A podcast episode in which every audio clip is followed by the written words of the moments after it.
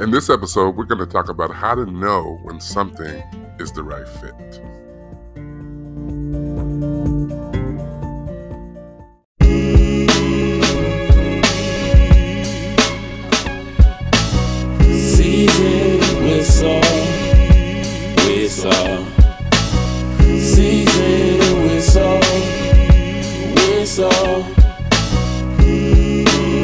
What's up? This is Dominique Beaumonte, and you are listening to Season with Salt, the podcast.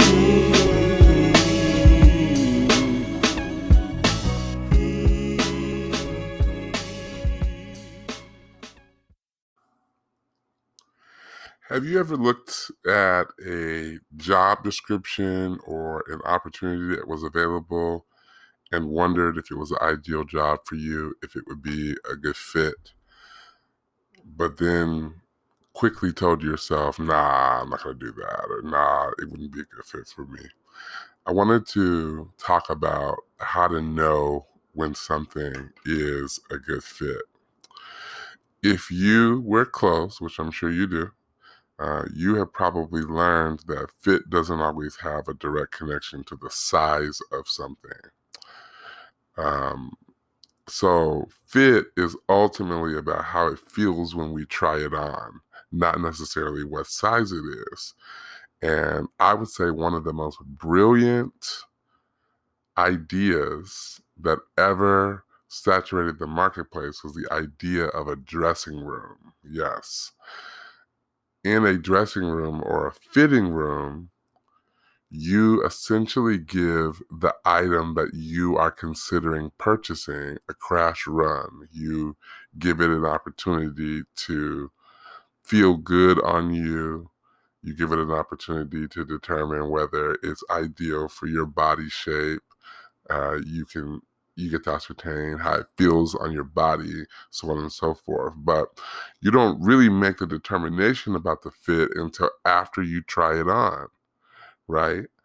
Um, so I think what I'm saying is that the key to determining whether something fits is essentially trying it on. Um, I was thinking about shopping during the pandemic and I did a lot of shopping because I'm an introvert. There wasn't really a lot to do in the mall. When it was open, it was like, I'm gonna go to the mall. And one of the things that I realized about pandemic shopping is that I missed a lot of opportunities because the fitting rooms were closed. Right. And I'm not the type of person that'll be like, oh, I'm gonna just buy it here and then when I get home, I'll try it on kind of person. I just I if I see something that I like, I want to I want to know that it fits before I leave the store. Um, and so I feel like I missed a lot of opportunities because I didn't have the opportunity to try the items on in the store, even shoes. Like you just you couldn't try anything on. Um, and for me, trying on something like really gives you the opportunity to ascertain whether it fits.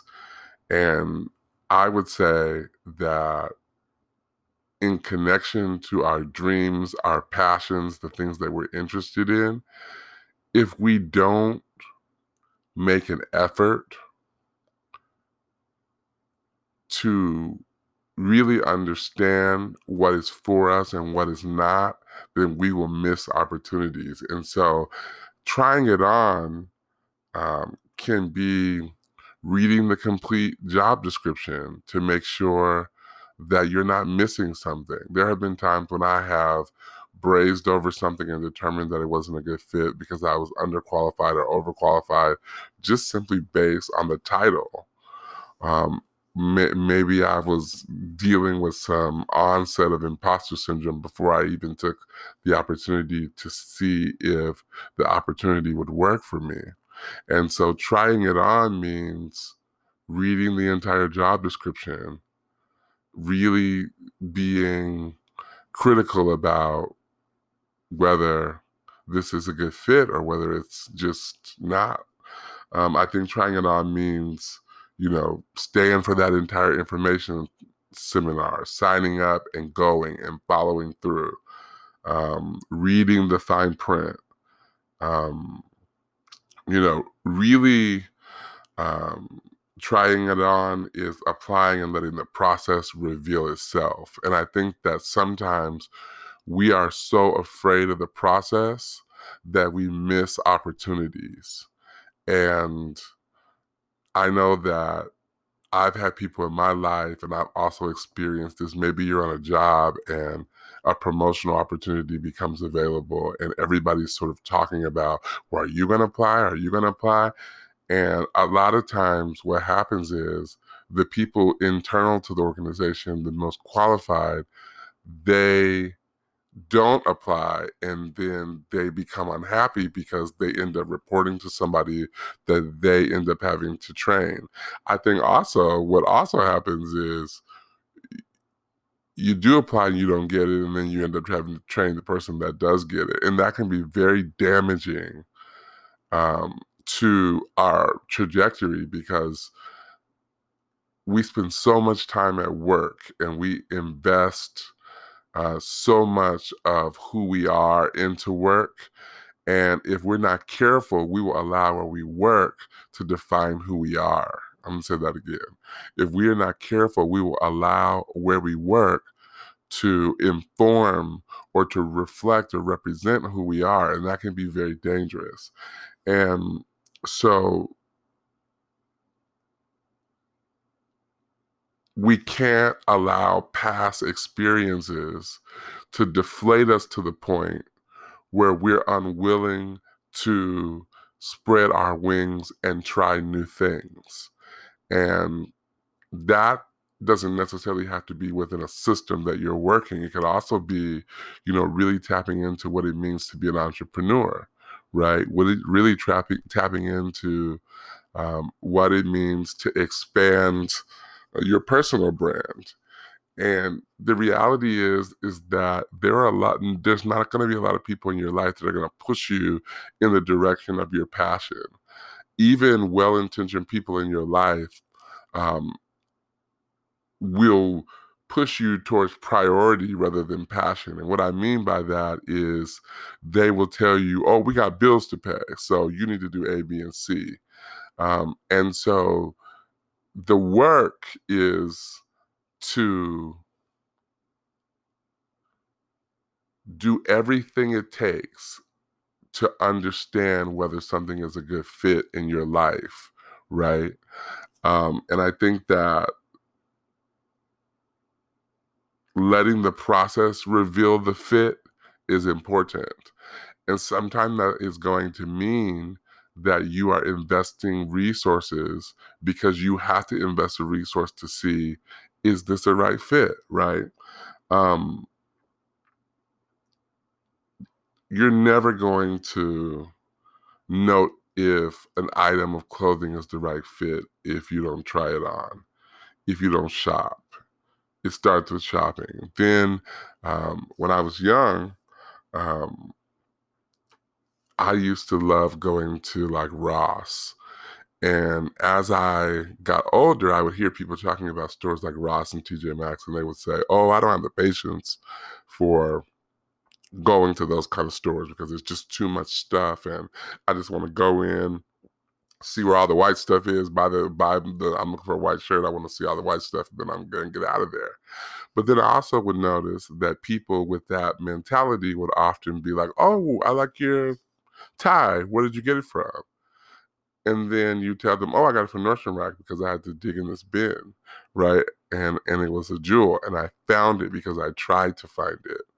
Um, and I think that um, there will be people who are unwilling to do the work of revealing the process, and you can't let those individuals um, uh, intimidate you or um, influence the way that you think about trying, right? Um, I also realized too that sometimes, since we're talking about shopping, sometimes you do go to the store and you try something on and it's a good fit and you buy it and then you get excited and you go home. And then when you're ready to wear it, you realize, oh, this doesn't work.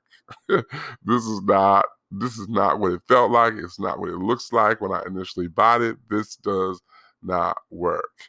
Um, and I think that we need to allow ourselves some grace to know that there are going to be some things that feel good when we try them on, but we're going to have to quickly note that they don't make sense for us or they don't fit, or maybe that day we hadn't had anything to eat and so the fit and the feel was different because you know maybe we gained a few pounds or lost a few pounds um, in the process before we you know re- really wore the item. Um, and in those circumstances, it is very important um, for us not to give up on trying things on, right? Not to give up. You take it back, take the item back to the store, exchange it for something. Maybe you get store credit, maybe you won't. Um, I think that some things feel like a good fit initially and you find out that they're not. The work that we have to do is to make sure that we don't stay in things where we're undervalued or underappreciated or where we don't feel like we're growing.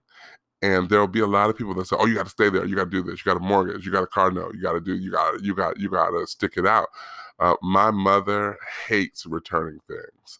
Like she doesn't even care. Like like you can just be whispering to somebody else about you gonna return something, and she'll say, "No, no, no. You don't need to return it. It'll be all right. Just keep it." She hates returning things, and I just I'm just not that person. It's, there's some there have been some gifts that I have received that when I'm opening them, I know you know you can see the little sticker that somebody like scratched off, like where you know what store it goes to. In my mind, I'll already be planning. Okay, uh, I'm calculating how much. My mom used to go to Ross and she would buy like for my me and my brothers like hundreds of dollars in socks and underwear well, there's only so much socks and underwear that you need. And so I would already be saying in my mind, I'm taking some of this back because I can use the store credit, even if I don't have the receipt, to get something that I really do like. Um, and I think that you can be in a bad fit. You can get something that you don't necessarily want. You can take it back for something else. You can exchange it. And so I just think that if we're ascertaining um, fit, we've got to do the work. Let me um, leave you with something that the Lord really impressed upon my heart when I was thinking about this, because a lot of times we don't even give ourselves the opportunity to be considered for opportunities because we tell ourselves that we are unworthy or unqualified or um, uh, we don't have the experience that's necessary or um, the negative self-talk that we um, subject ourselves to can be so harmful uh, to the very things that we are called to do uh, and to be. And it reminded me of jeremiah when God called him uh, to do the work that he called him to do. God already knew what Jeremiah was capable of doing because God knew what he put in Jeremiah. And I think that that's very important for you to know. There's some things that you do not know that you have the capacity to do because you did not create you. God created you and he knows what he put into you.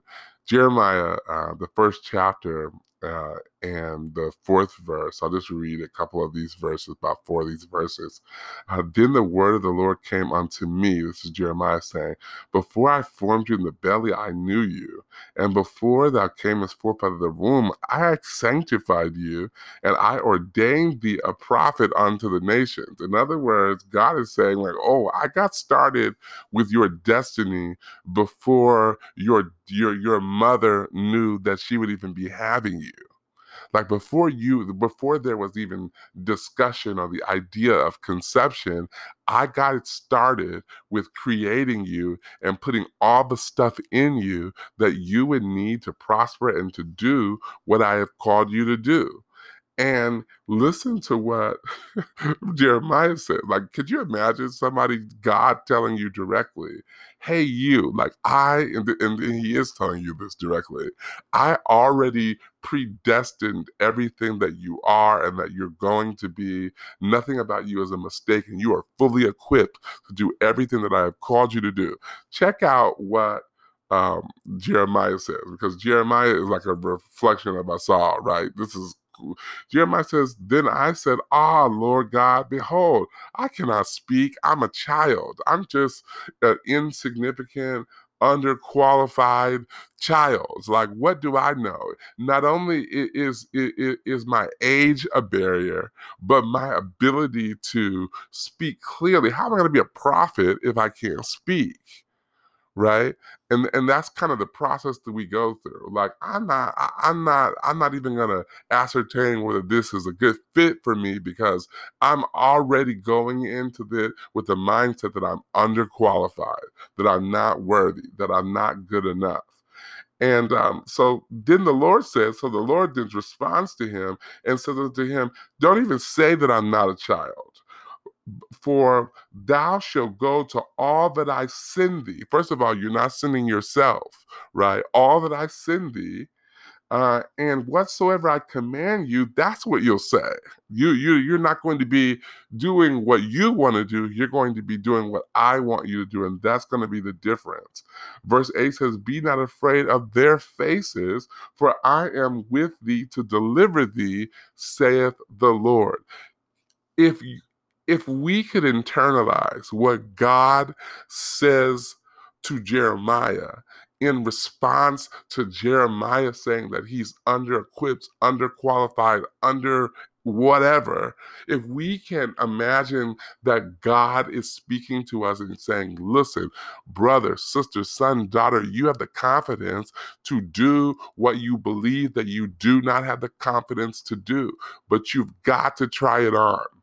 You've got to start somewhere. You've got to be willing to dig. You've got to be willing to get out of your comfort zone and try, right? The moral of the story, and I think that this is what God is revealing through Jeremiah, is that the process reveals fit. And what God is saying to Jeremiah, and I think he's also saying to us, is that he will reveal his strength through you once you get started. It's not about what you can do, it's about what he can do through you. Let me say that again. It is not about what you can do, it is about what he can do through you. How do I know? I never thought that I would be an ordained elder or a preacher or any of that because I grew up in foster care. My mother is severe schizophrenic. Like nothing that I have experienced in life, whether it be academically or personally or ministry wise, is supposed to be something that is assigned to me based on who I think I am. But God has a completely other plan. And so what happens is when I show up as my insignificant um, um, um, self, then God is like, I'm not using you based on how you feel about yourself.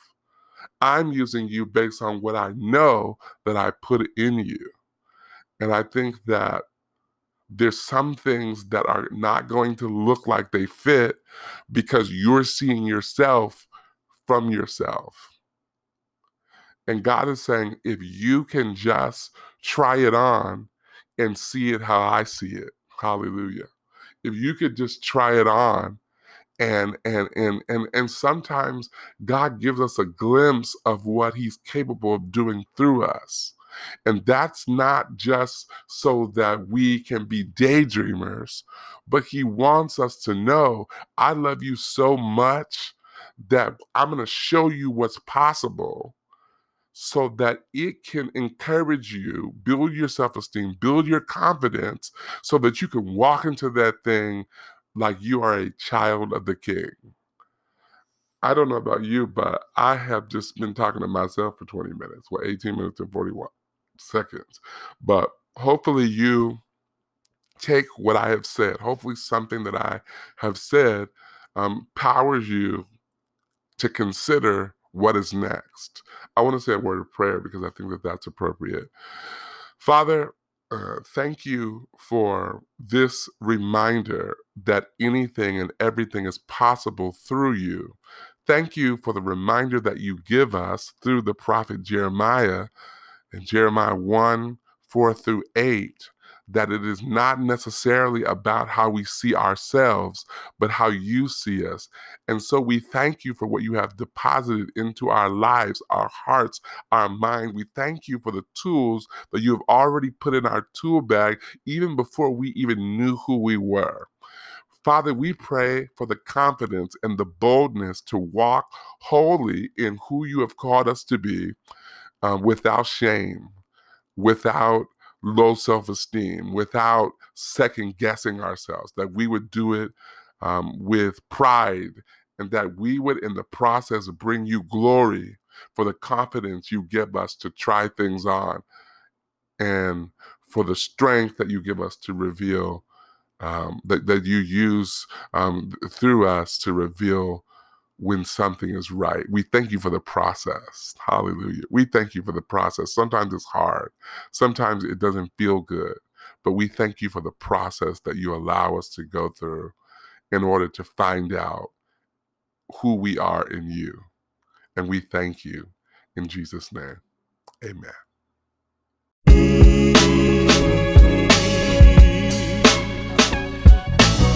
Season with salt so.